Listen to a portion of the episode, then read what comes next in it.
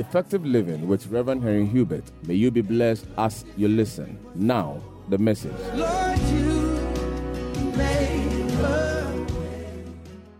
started a teaching on restoration. Restoration is God's compensation plan to ensure that whatever his children lose is replaced. It is God giving you back what you lost. Everything that children of God lose, God's intention is to replace it.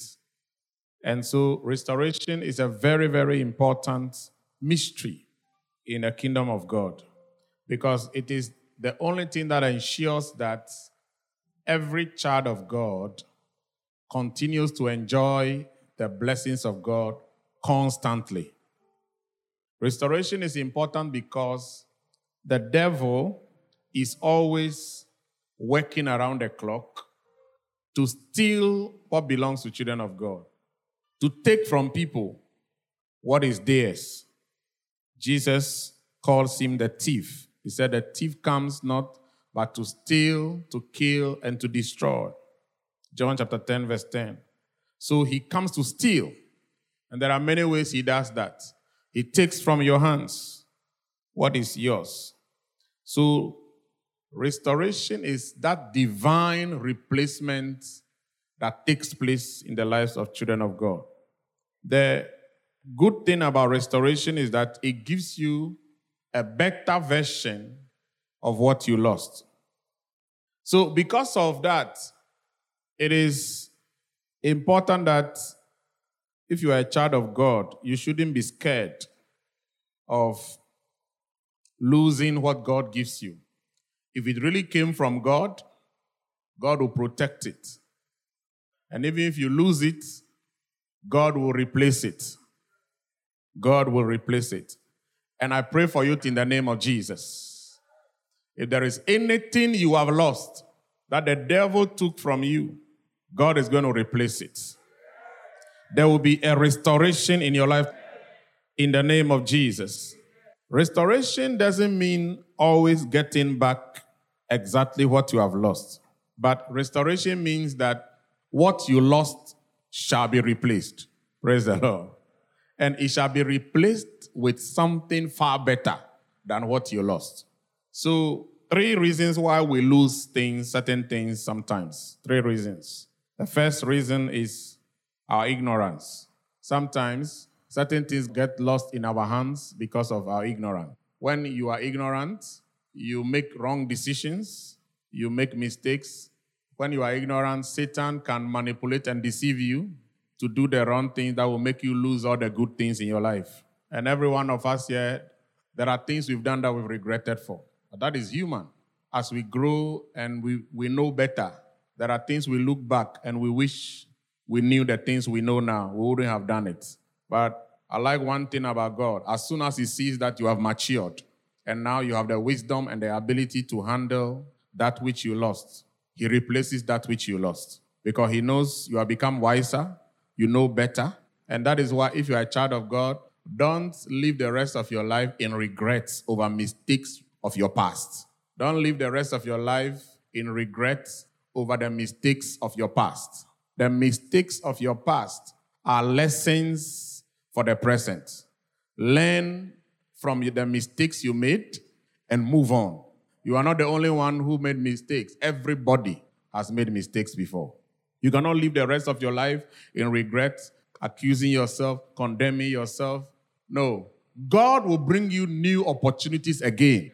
So the only thing you must not do is refuse to learn from the lessons of the past. As long as you have learned lessons, you are ready for God to give you new opportunities. I see new opportunities coming for you in the name of Jesus. In the name of Jesus. You know, I used to hear a very popular statement. They said, Opportunity comes but once. That is not in the Bible. It doesn't come but once. Don't be deceived. That is uh, somebody's uh, opinion. If you are a child of God, once you become wiser, you learn your lessons, you move forward, and you look forward to the next opportunity. So we lose a lot of things because we are naive and childish. We make wrong decisions, and the mistakes of those decisions cause a lot of precious things to slip out of our fingers. And that is why restoration is a very, very powerful mystery to the child of God. That God knows that you will need his intervention for that which you have lost. So, the number one reason why we lose certain things is because of our ignorance. The second reason why we lose very good things is because we don't value it. If God gives you something and you don't value it, you lose it. And the reason why God makes you lose it is so that you can value it. Jesus said, Do not give that which is holy to the dogs. In other words, God hates waste. God doesn't want to give you anything precious. You misuse it and abuse it. So if God gives you something very valuable and precious, He watches to see how you use it. You know, in the parable of the talents, Jesus said, This man was traveling. He gave five talents to one, two talents to another, one talent to, to another person. The person who had five talents traded with it and got five more. The person who had two talents traded with it and had two more. The person who had one talent took it, looked at it, and buried it on the ground. Jesus said, when the master came, he took the one talent from the person he gave it to and gave it to the person who had the five. Now, what the reason? Value. If God gives you anything and you don't value it, he takes it from you and waits until the day you value it, he gives you back. The third reason why children of God lose certain precious things is because that particular thing becomes too small. It becomes too small. Sometimes in life, you outgrow certain places. You become bigger than certain things you have. And God looks at you and said, I want to give you something bigger than that. So there are seasons in our life that things happen like a misfortune. We lose precious things. But the only reason why God allowed it is because He wants to give you something bigger and better and greater. God always is an advocate for restoration. That's what I want you to see. God is always an advocate for restoration. Let's look at Exodus 22 from verse 1 to 4. It says, If a man steals an ox or a sheep and slaughters it or sells it, he shall restore five oxen for an ox and four sheep for a sheep. If the thief is found breaking in and he is struck so that he dies, there shall be no guilt for his bloodshed. That is not the law today, by the way. if the sun rises on him, there shall be guilt for his bloodshed. He should make full restitution. If he has nothing, then he shall be sold for his theft. If the theft is certainly found alive in his hand, whether it is an ox or donkey or sheep, he shall restore double. Praise God.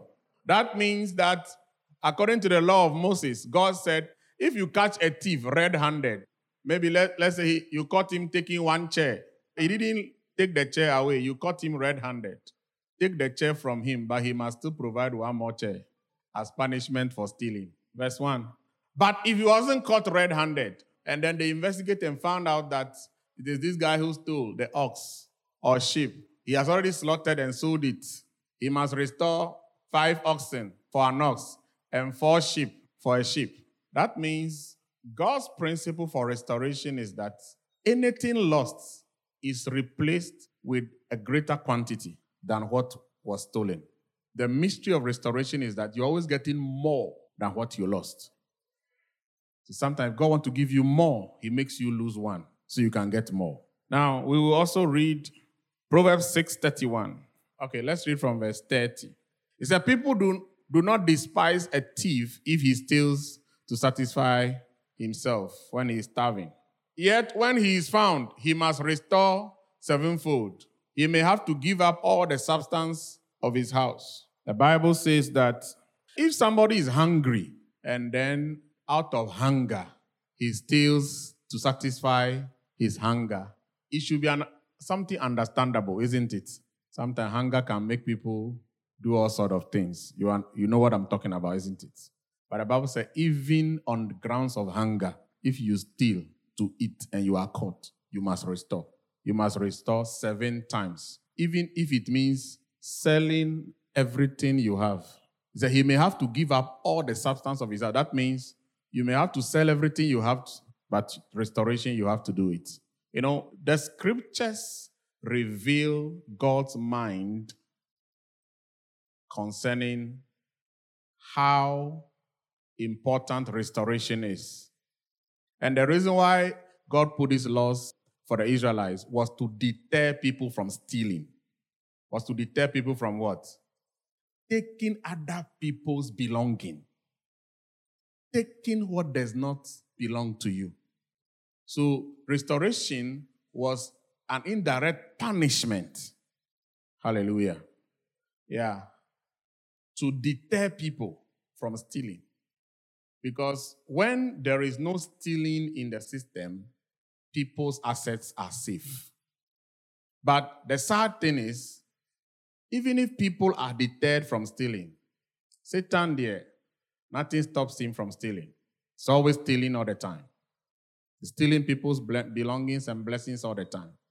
So God Himself became the advocate for restoring that which His children will lose. All right. Two more scriptures. Let's read Matthew chapter 5, verse 40. Matthew 5, verse 40.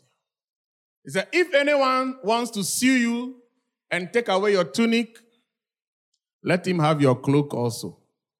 And whoever compels you to go one mile, go with him too. Jesus said, There is nothing anybody would take from you that cannot be replaced by God. Jesus said, Sometimes it's not worth it fighting with people who want to even steal what is yours. Now, why would, why would Jesus say such a thing? Because of the mystery of restoration. That there are times when you just have to let go and expect God to bring a replacement. Because sometimes you can find yourself in such an unjust system that no matter how legitimate your case is, somebody will still find ways and means to forcefully take away from you that which is yours. Jesus said, in such a case, let it go. Yeah, and the reason why he said let it go is because God is able to give you better. God is able to give you better. There is nothing that is lost in a child of God's life that is lost forever. Hallelujah. Okay, so we'll read Isaiah 42, verse 22. What's happening to. But this is a people robbed and plundered. All of them are snared in holes, and they are hidden in prison houses. They are for a prey, and no one delivers for plunder, and no one says, Restore. Now, Isaiah was prophesying about the plight of the Israelites at a particular time when they were in captivity and they were going through all manner of harassment from the enemies. Isaiah described a situation, hallelujah, and said, These are people robbed and plundered. To plunder somebody means to ransack the person until he's bankrupt. Hallelujah. And sometimes children of God can go through exploitation. Everything that is yours, somebody want to take it from you. They will use fraudulent mechanisms. They will use all manner of devilish tactics, deceive you, defraud you, manipulate you, do all manner of things and take everything from you. That these uh, people plundered, robbed and plundered. All of them are snared in holes. To be snared means to be trapped. Hallelujah. Yeah. The sad thing in life is that there are times in your life, the little you have, somebody is angry about it. You know, Satan will, Satan will position people around you who are so full of envy. They hate to see you enjoying and celebrating the blessing of God. They want to take it from you. And they are hidden in prison houses. They are for a prey, and no one delivers.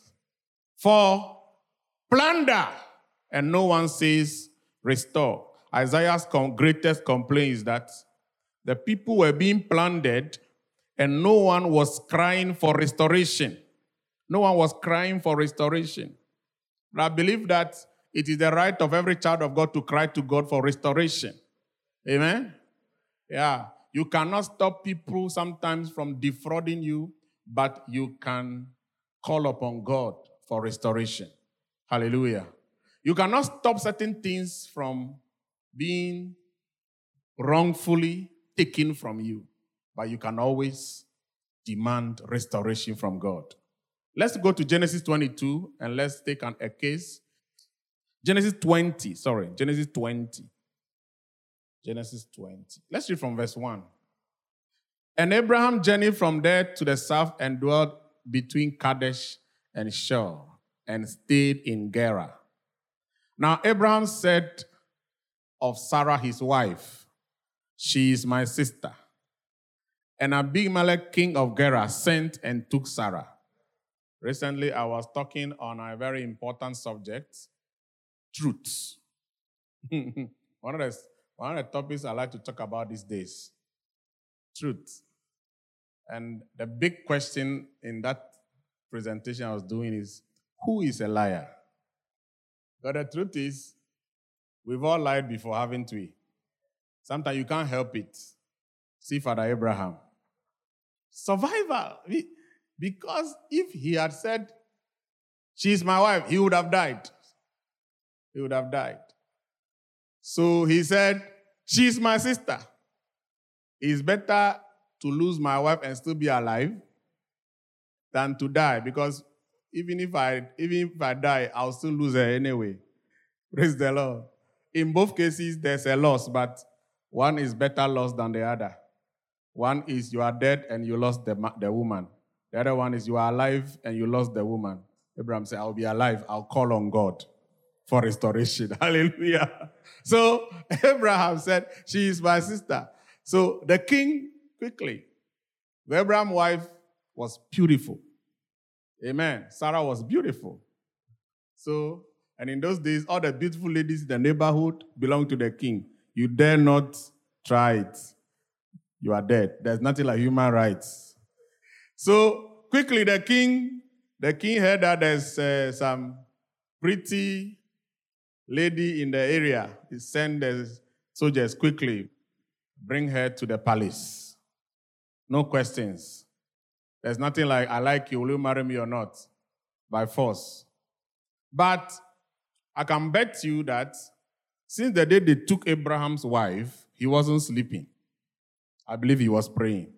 Say, Lord, you know I had to lie to save my life.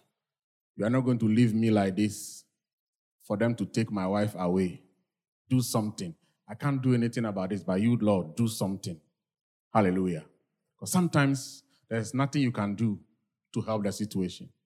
But God can do everything about it. That's why I always encourage people stop trusting your own effort and human ability and trust God. He can do better. He can fight for you better. Verse 3. But God came to Abimelech in a dream by night and said to him, Indeed, you are a dead man. You are a dead man because of the woman you have taken, for she is a man's wife. That means God understood that Abraham had to lie to save his neck. So God went past the lie to preserve his wife from being taken from him. So is Abraham a righteous man? Yes, he's a righteous man. Is he a liar? No, he's not a liar. A liar is somebody who consistently lives a life of deception. He's lying all the time about everything. But when you find yourself in a situation like Abraham, and you have to say, No, he's not my wife, he's my sister, that doesn't make you a liar. Because you know, these self righteous religious people would have called Abraham an ungodly man, but this is God talking for him. Let's read on, you'll see more. But Abimelech had not come near her And he said, Lord, will you slay a righteous nation also? Did he not say to me, She is my sister? And she, even she herself, said, He is my brother. In other words, Sarah too supported. That is a good wife. I said, That is a good wife. Uh-huh. Because if Sarah said, No, he is lying, he is my husband, the king would have finished Abraham. So if you are not married to a good woman, you won't live long. Marry a woman who will make the greatest sacrifice to keep you alive. So the question now is Abimelech and Abraham, who is more righteous? No, Abimelech, did he, did he do something wrong? No. He was innocent. He didn't know this lady is Abraham's wife. Did he? No. The man said, She's my sister. The woman said, He is my brother. So the king was innocent. The guy who lied, according to our religious, um, how do you call it, evaluation, is more ungodly, isn't it? And yet, when God showed up, he told Abimelech, You are dead. He said, Hey, you are, it's not like you are about to die, oh, you are already dead, man. He said, Hey, you have taken somebody's wife, you are dead. Like you are dead. Verse 5. In the integrity of my heart and innocence of my hands, I have done this. That is Abimelech.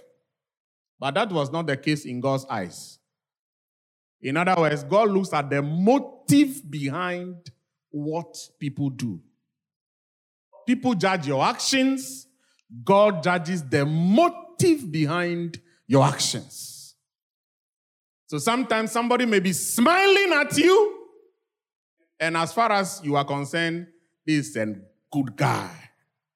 But God looks behind the smile and see a lot of poison. Yeah, somebody may just take a nice phone, iPhone, and give it to you. And we say, yeah, that guy is a good man. But God is looking at why the guy gave you the iPhone. There, are strings attached to the phone which you cannot see physically. And those strings are about to tie your hands. Maybe I'm advising somebody, I don't know. Who, what, what can you say about this thing? I didn't plan talking about all these things. you know, when you become religious, you are so judgmental. When you are spiritual, you are very discerning. You are very discerning. That's what separates boys from men. Praise the Lord. Yeah. You are very discerning. You are very discerning. Abimelech said, I did this in the innocence of my heart. God said, No. You are guilty and you will die. Verse, verse 6. And God said to him in a dream, Yes, I know that you did this in the integrity of your heart, for I, I also withheld you from sinning against me. Therefore, I did not let you touch her. Now, therefore, restore the man's wife, for he is a prophet. The guy who lied, he is a man of God. So the lie didn't take away his office as a man of God. The lie he told did not take away his office. God said, He lied, but if you don't return his wife, you will die. He is a prophet, and he will pray for you, and you shall live. In other words, as far as I'm concerned, you are dead, but if you want to live, go to Abraham for prayer. But if you do not restore her, know that you shall surely die. Not only you, everybody, uh, including those who had no nothing to do with this conspiracy, everybody will die in the house. Everything you have lost will be restored. Now, whilst these things are happening in the dream, this is all that you are, we are reading is in a dream. Oh. Abimelech is dreaming. But I'm sure around this same time, Abraham was not sleeping. He was going up and down. Lord, don't let that man touch my wife. Actually, touch my beautiful wife. Lord, if he it, kill him. if he tried to touch my wife, oh Lord, kill him. I would have prayed that like I would have prayed like that. With all this anointing on me, you take my wife, and I will say, Oh, Anyashi, there will be thunder and fire. I believe Abraham was praying. Say, Lord, if this guy goes near my wife, kill him, kill him, kill him, let him die. And the interesting thing I want you to see here is that it was God who told Abimelech, restore. The first time the word restore was used in the Bible, it was here. God said the circumstances surrounding the case is irrelevant. Whether Abraham lied, whether he did something wrong, it is not important. The important thing is that a child of God, whatever belongs to him, must not be lost. It shall be restored. It shall be restored. Then, verse 8. So Abimelech rose early in the morning. What else will you do if you have such a dream?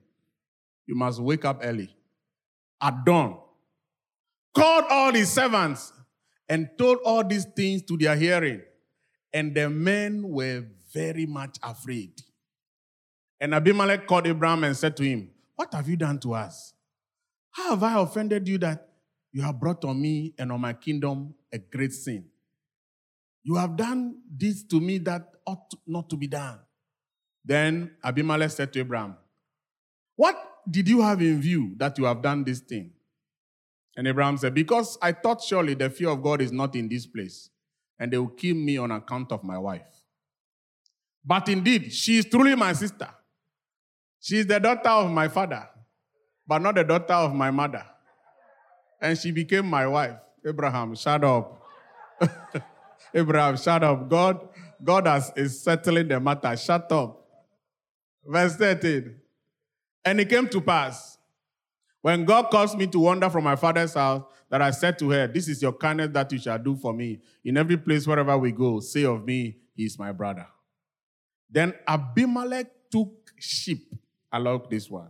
Now, when God said to Abimelech, Restore Abraham's wife, he didn't just send the lady, Go alone. He wanted to do something that will make Abraham pray for him because you, you remember his whole life and the life of his whole household was now in Abraham's hands. And that if he doesn't treat Abraham well, Abraham will not pray. And the death sentence is still standing. So Abimelech took sheep and oxen and male and female servants and gave them to Abraham. And he restored Sarah, his wife, to him. So Abraham lost his wife, one woman. He got back his wife, plus sheep, oxen, male and female servant. That means employees. People go and work for this guy. So Abraham got back many, many, much more than what he lost. So when restoration is taking place in your life, you always get more than what you lost. And somebody here, I don't know what you lost, but God is about to restore. Yeah, God is about to restore. And He's going to give you better. Much, much, much better. In the name of Jesus. In the name of Jesus. It's going to give you much, much, much, much better. I see it happening in your life. I see it happening in your life. I see it happening in your life. All right. So let's get down to business. Satan is the thief. He steals our time, which we have dealt with already. He steals our health. He steals our assets and our wealth. He steals our glory. He steals our vision.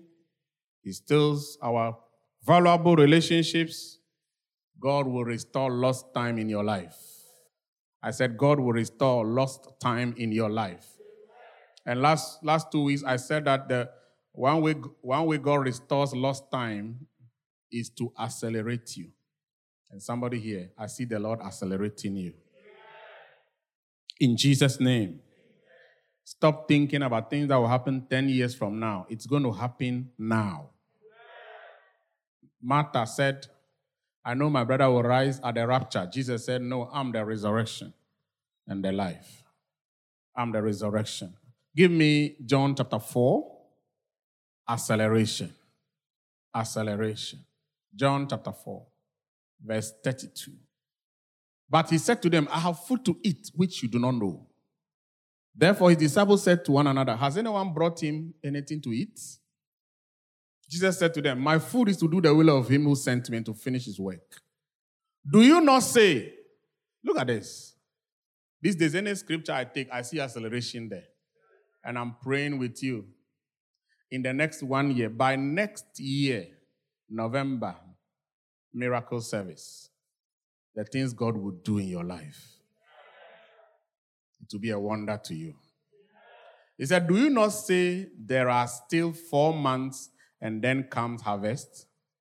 Behold, I say to you, lift up your eyes and look at the fields, for they are already white for harvest.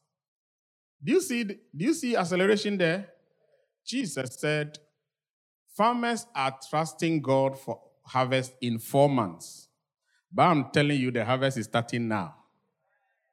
That means what others had to wait four months to get, I'm giving it to you now. So God accelerates you to compensate for lost time, to compensate for delays in your life. That is why children of God must not be overtaken with anxiety. Wait upon God. He is faithful. His timing is the best time because his timing always accounts for every delay and every lost time. May the Lord accelerate you. I said, May the Lord accelerate you. I said, May the Lord accelerate you in the name of Jesus. We are taking the next one. God restores our health. Our health. One of the things Satan attacks in the lives of the believer a lot is health. Let's read Jeremiah 30, verse 17. Listen, if you are sick, everything else you have is useless. Everything else you are praying for is useless without good health. If you are not healthy, you can't enjoy your money. You can't enjoy your marriage. There are people married, but they can't enjoy it because they are sick. But the Bible said in Jeremiah, it said, For I will restore health to you. Say amen to that. I will restore health to you and heal you of your wounds, says the Lord. Because they called you an outcast, saying, This is Zion, no one seeks her. They called you an outcast. It takes good health to live long. Sick people don't live long. So Satan's agent for untimely death is sickness. Is sickness. Today I was talking with a sister of mine. The last time I, I went to the village was February. I met this lady. Only the devil doesn't like that lady. Everybody likes that lady. Very lovely person. She's dead. She's dead. After a short ailment, she's gone. Sickness is the agent of death. If you hate death, you must fight sickness. And sometimes the devil can attack your health. Go to the hospitals, you will, you will value health. If you go to the hospitals, just a little, you will be grateful to God and pray always for health and never complain unnecessarily. That you wake up and you are fine and healthy, you will just be grateful to God. Satan is attacking people every day. Sickness and diseases. Children are sick all the time. You get a good job and you are sick. You can't even go to work. You got a good marriage, you are sick. Nothing is working. That God will restore health. If you are under any attack of sickness, I pray with you that God will restore your health. And God will restore your health. And not only physical health, there's another kind of sickness that is more deadly than physical sickness. There's another kind of sickness more dangerous than physical health challenge. And the Bible said God will heal that one also. He said he will heal you of your wounds. Wounds. You know what is wounds? When people hurt you. Sometimes, you see, when you have malaria, one week treatment, you'll be fine. Some, sometimes the worst kind of health challenge, after one month of admission with good medical care, you'll be fine. But when people hurt you, it can stay with you for years. I've, I've counseled people who were hurt in their infancy, and the pain is still fresh today. Before you judge people, hear their story, know their history. People have been through. That's what Jesus said. He came to heal the brokenhearted. That people carry a lot of emotional baggages. You know, physical wounds, we treat it and it heals. The scars even show physically, but you see, emotional wounds, the scar doesn't show. So you won't even know who you are dealing with. You see people looking nice, you don't know what they've been through. But God is able to heal even the wounds of our hearts that nobody can see. When you trust people and they betray you and they treat you bad, the anointing is they hurt you and go away and keep enjoying their life while you suffer. It is not fair at all. That's why God will heal you from it. I will restore to you health and heal you of your wounds, says the Lord, because they called you an outcast. Restoration is taking place in the name of Jesus. In the name of Jesus. Your joy will be restored. Your hope will be restored. Your faith will be restored because God will restore to you that which the enemy has stolen to render you sick for life. God will restore you in Jesus' name. I see somebody, you are going to be free. Nobody has a right to occupy a place in your heart. Your heart is too precious for some foolish people to come and occupy there. God is going to heal you. God is going to touch your heart Amen. to let some foolish people go so that God can bless you. Because, listen to me, some of the people who hurt you thought they were destroying you. One day they're going to see you. Yesterday I was preaching in a church, I was talking about Joseph. The day Joseph looked at his brothers and said, I am Joseph. The brothers almost died of heart attack. A day is coming, I prophesy to you. Somebody thought he's destroyed you. They will see you somewhere. And they'll be so ashamed. Shame alone will kill them. Shame alone will kill them. In Jesus' name. In Jesus' name. Yeah. God will heal you. The reason why Satan uses people to hurt you is because he knows how strong emotional pains, how detrimental it can be to you. Uh, sometimes the people you trust most, they just betray you and stab you in the back. But God will restore to you. In the name of Jesus. In the name of Jesus. Amen. Yeah, God will restore your glory, your dignity, your blessing. That which they thought they thought they were doing it to destroy you, God will use it to elevate you and to bless you and to promote you.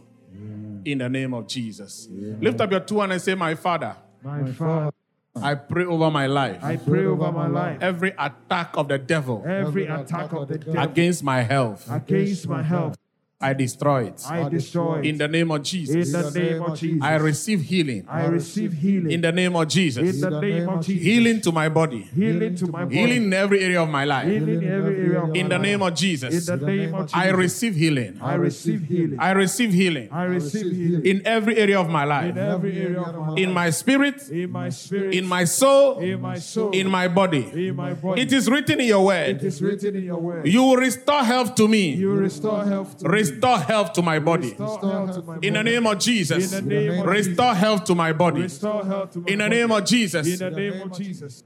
In the name of Jesus. Amen. God will restore your health. You know, the book of Psalm 103, verse 4. Give me Psalm 103, verse 4, verse 5. He said, Who satisfies your mouth with good things so that your youth is renewed like the eagles? You know, this scripture means that even if you are old, you can still be as healthy like a young man. But when you are not even old, and already every five minutes, my waist, every week, my ribs, my hair, my hair, you are a young guy. You can't walk for one kilometer by yourself. You have to stop five times on the way and rest and take water before you do one kilometer. And you are in your 30s. You need this prayer. Some people can work from morning 8 to 5. Oh, did we tug of war? Hey, I'm tired. Oh, I'm dying. Why won't you be poor? So that your youth is renewed like the eagle. The eagle is a strong bird. It flies altitudes no other bird can fly, and yet doesn't feel tired or dizzy. May the Lord give you strength like that of the eagle. Exodus 23, verse 25. I'm praying for you that you will not spend your precious money on medical bills. Amen. Sometimes, like when you don't have money, you are healthy.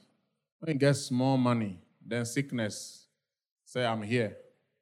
Then you go and spend all the money at the hospital and the pharmacy shop. When the money is finished, then you are fine. That is the devil. But God is going to give you good health. In the name of Jesus. You will not earn your money and spend it on medicine upon medicine.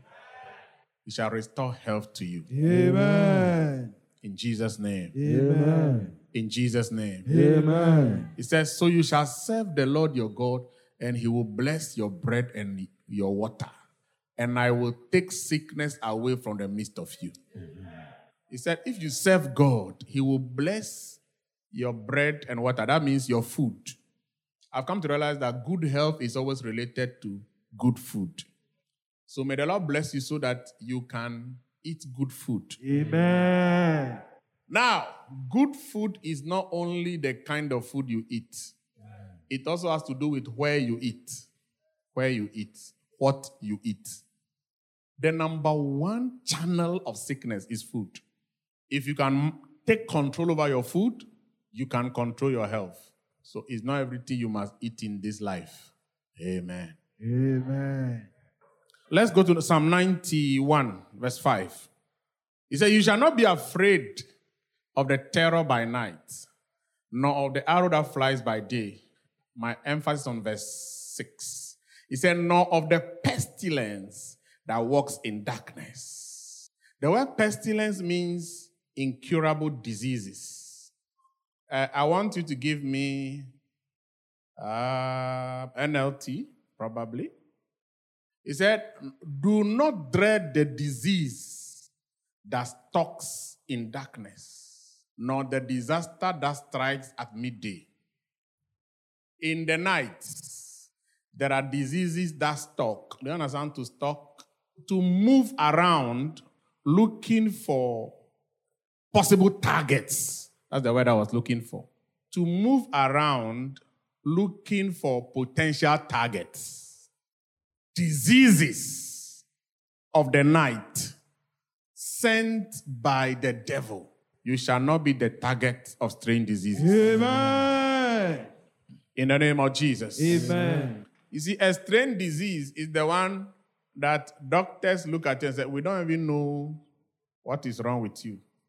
All the tests we did today, is- maybe is this, tomorrow is that, tomorrow is this, tomorrow is that. They give you medication, you take. When you are taking the medication, now the thing is get, even getting worse. I pray the covering of God over your life. Amen. May the Lord restore your health. Amen. May the Lord restore your health. Amen. is our assets and our wealth. The Bible said in the book of Job, chapter 20, verse 15. Job 20, verse 15. He said, He swallows down riches and vomits them up again. God cast them out of his belly.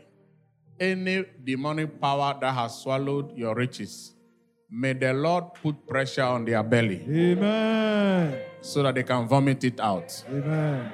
In the name of Jesus. Amen. We direct the fire of God into the belly of any demon, any devils, any witch or wizard. Listen, who, wherever your money is hiding, it must be released. If you see any family that is poor today, Satan stole all the riches in that family. Yes. Every family originally is blessed. Every family is rich. But the devil invaded some families and took all the riches away. Job 42, verse 10. Can we read it together? Ready? Go. And the Lord restored Job's losses when he prayed for his friends. Indeed, the Lord gave Job twice as much as he had before. Amen? And the Lord restored Job's losses. May the Lord restore all your losses. Amen. In the name of Jesus. Amen. You are going to read this scripture and you're going to put your name there because it is no more Job, it is you now. The Lord is about to restore all your losses Amen.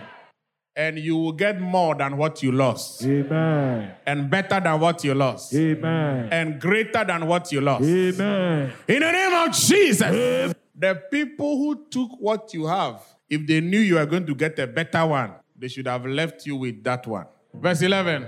Then all his brothers, all his sisters, and all those who had been his acquaintances before came to him and ate food with him in his house. And they consoled him and comforted him for all the adversity that the Lord had brought upon him. Each one gave him a piece of silver and each a ring of gold. Now the Lord blessed the latter days of Job more than his beginning. That will be your story. Amen. For he had 14,000 sheep, 6,000 camels, 1,000 yoke of oxen, 1,000 female donkeys. He also had seven sons and three daughters. And he called the name of the first Jemima, the name of the second Kezia, the name of the third Karen. In all the land were no were found no women so beautiful as the daughters of Job. Like his children were more beautiful than any girl in the whole of the land. And their father gave them an inheritance among their brothers. After this, Job lived 140 years and saw his children and grandchildren for four generations. That will be your story. Amen. Satan didn't plan it this way for Job. Satan wanted Job to die of frustration, but God will not allow it. And I want to prophesy to you that you will not die in frustrations. Amen. What you are going through is a setup for glory and for testimony. Amen. What you are going through is a setup for greater things. Amen. In the name of Jesus. Amen. In the name of Jesus. Amen. If you go to the book of Job, chapter 1, you will see how this whole thing played. Verse um, 12. And the Lord said to Satan, Behold, all that he has is in your power. Only do not lay a hand on his person. So Satan went out. See, so God allowed what Job went through. Why did God allow it? Because God wanted to give him bigger and better and greater and make his life a testimony. God said, Satan, I give you permission. Go and attack him, but it will amount to nothing. The reason why Job's predicament lasted for nine months was because he did not even have a clue what was going on. Job thought it was God who had decided to punish him. If Job knew the thing you and I will know today, this problem should not have lasted for nine months. And his friends didn't know any better. In the day of crisis, the worst thing that can happen to you when you don't have good friends, when you don't have friends who know how to pray, stand with you and pray. Look at what happened. Verse 13. Now there was a day when his sons and daughters were eating and drinking wine in their oldest brother's house. The, and a messenger came to Job and said, The oxen were plowing and the donkeys feeding beside them. Then, the, when the Sabeans raided them and took them away, indeed, they have killed the servants with the edge of the sword, and I alone have escaped to tell you. Satan made sure everybody died except one, the messenger, who must come and tell the story. Verse 17. While he was still speaking, another also came and said, The Chaldeans formed three bands, raided the camels, and took them away. Yes, and killed the servants with the edge of the sword. And I alone have escaped to tell you. As usual, only one was left to come and tell the story. While he was still speaking, another also came and said, Your sons and daughters were eating and drinking wine in their oldest brother's house. And suddenly a great wind came from across the wilderness and struck the four corners of the house, and it fell on the young people, and they are dead. And I alone have escaped to tell you.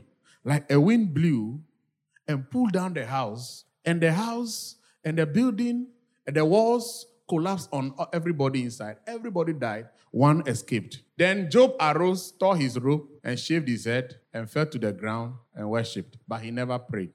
He never prayed. When his friends came, they never prayed. The whole book of Job is arguments. The friend said, Job, such a thing doesn't happen to righteous people. You have sinned. Confess your sin, and that God will forgive you. And Job too was arguing, I have not sinned. I have not done anything wrong. God is not fair to me. Uh, never get in an argument with God. Are you hearing me? He can never be unrighteous. Never get into argument with God. When you find yourself in any situation, just remember all the time He's on your side. He can never be against you. Don't take a stand against God. Oh, take a stand against the enemy. Yeah. But you say, oh, God, but so where was God when it was happening? He's there. He's there. And if he allowed it, he has a plan in it. Look at 42, chapter 42, verse 11. Everything began to come back. Everything began to come back. I see everything coming back for you. Amen. In the name of Jesus, Amen. receive it now. Receive it now. I receive it. Every lost opportunity, restoration is coming now. Amen. I said, restoration is coming now. Amen. Every lost blessings, I see restoration coming now. Amen. Receive it now. Amen. Receive it. Receive it now. I receive In the name of Jesus. Amen. Every lost blessings, every lost assets, every lost blessings. I see restoration coming to you now. Amen. Receive it I now. Lift your two and say in the name of Jesus. In the name of Jesus. I command the immediate release I command the immediate release of my money, of my money, of my prosperity, of my prosperity, and of my riches. and of my riches. In the name of Jesus. In the name of Jesus. I command the immediate release. I command the immediate of my breakthrough of my breakthrough and my blessing. and my blessing. In the name of Jesus. In the name of Father, I pray for your people. I pray for your people. Somebody shout and say, I walk in favor. I walk in favor. Somebody shout and say, I live in favor. I live in favor. May it be so in your life. May favor bring you that which money cannot buy. Amen. May favor bring you that which your human effort can never acquire. May favor bring you that which your human strength can never achieve. May favor bring you that which your qualification can never give you. Amen. Favor! Favor! Amen. Favor upon your life. May the favor of God prevent you from lack. Amen. From lack. Amen. That because of favor, may you never lack. Amen. Because of favor, may you never lack. Amen. May you walk in abundance. Amen. May you walk in abundance. Amen. In the name of Jesus. Amen. I pray over your life that the favor of God will bring strategic people Amen. Into your life. Amen. People connected to your destiny. Amen. Strategic people. People of wealth and substance. People of dignity and character. Amen. People who have the key to your next level. Amen. In the name of Jesus. Amen. Thank you for favor. Everybody, open your mouth and thank Him for the favor. Thank Him for favor. May you enjoy the experience, that experience of a supernatural shift in the name of Jesus. In the name of Jesus. In the name of Jesus. I pray divine acceleration in your finances. Every prophetic word spoken this month, may it manifest speedily in your life. Whatever you have lost, be supernaturally restored in the name of Jesus.